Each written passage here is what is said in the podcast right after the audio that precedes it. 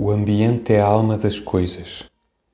Cada coisa tem uma expressão própria e essa expressão vem de fora. Cada coisa é a interseção de três linhas, que essas três linhas formam essa coisa. Uma quantidade de matéria, o modo como interpretamos e o ambiente em que está.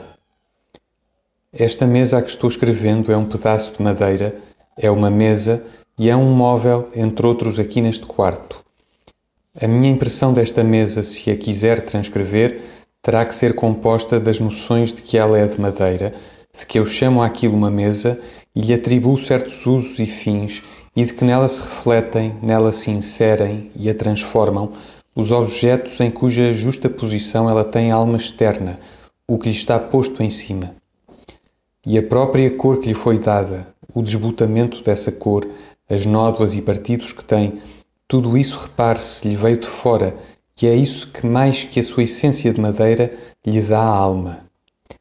E o íntimo dessa alma, que é o ser mesa, também lhe foi dado de fora, que é a personalidade. Acho, pois, que não há erro humano, nem literário, em atribuir alma às coisas que chamamos inanimadas. Ser uma coisa é ser objeto de uma atribuição. Pode ser falso dizer que uma árvore sente que um rio corre, que um poente é magoado ou o mar calmo, azul pelo céu que não tem, é sorridente pelo sol que lhe está fora. Mas igual erro é atribuir beleza a qualquer coisa. Igual erro é atribuir cor, forma, porventura até ser a qualquer coisa. Este mar é água salgada. Este poente é começar a faltar a luz do sol nesta latitude e longitude esta criança que brinca diante de mim é um amontoado intelectual de células, mais é uma relojoaria de movimentos subatômicos, estranha conglomeração elétrica de milhões de sistemas solares em miniatura mínima. Tudo vem de fora, e a mesma alma humana não é porventura mais que o raio de sol que brilha e isola do chão onde jaz o monte de estrume que é o corpo. Nestas considerações está porventura toda uma filosofia para quem pudesse ter a força de tirar conclusões.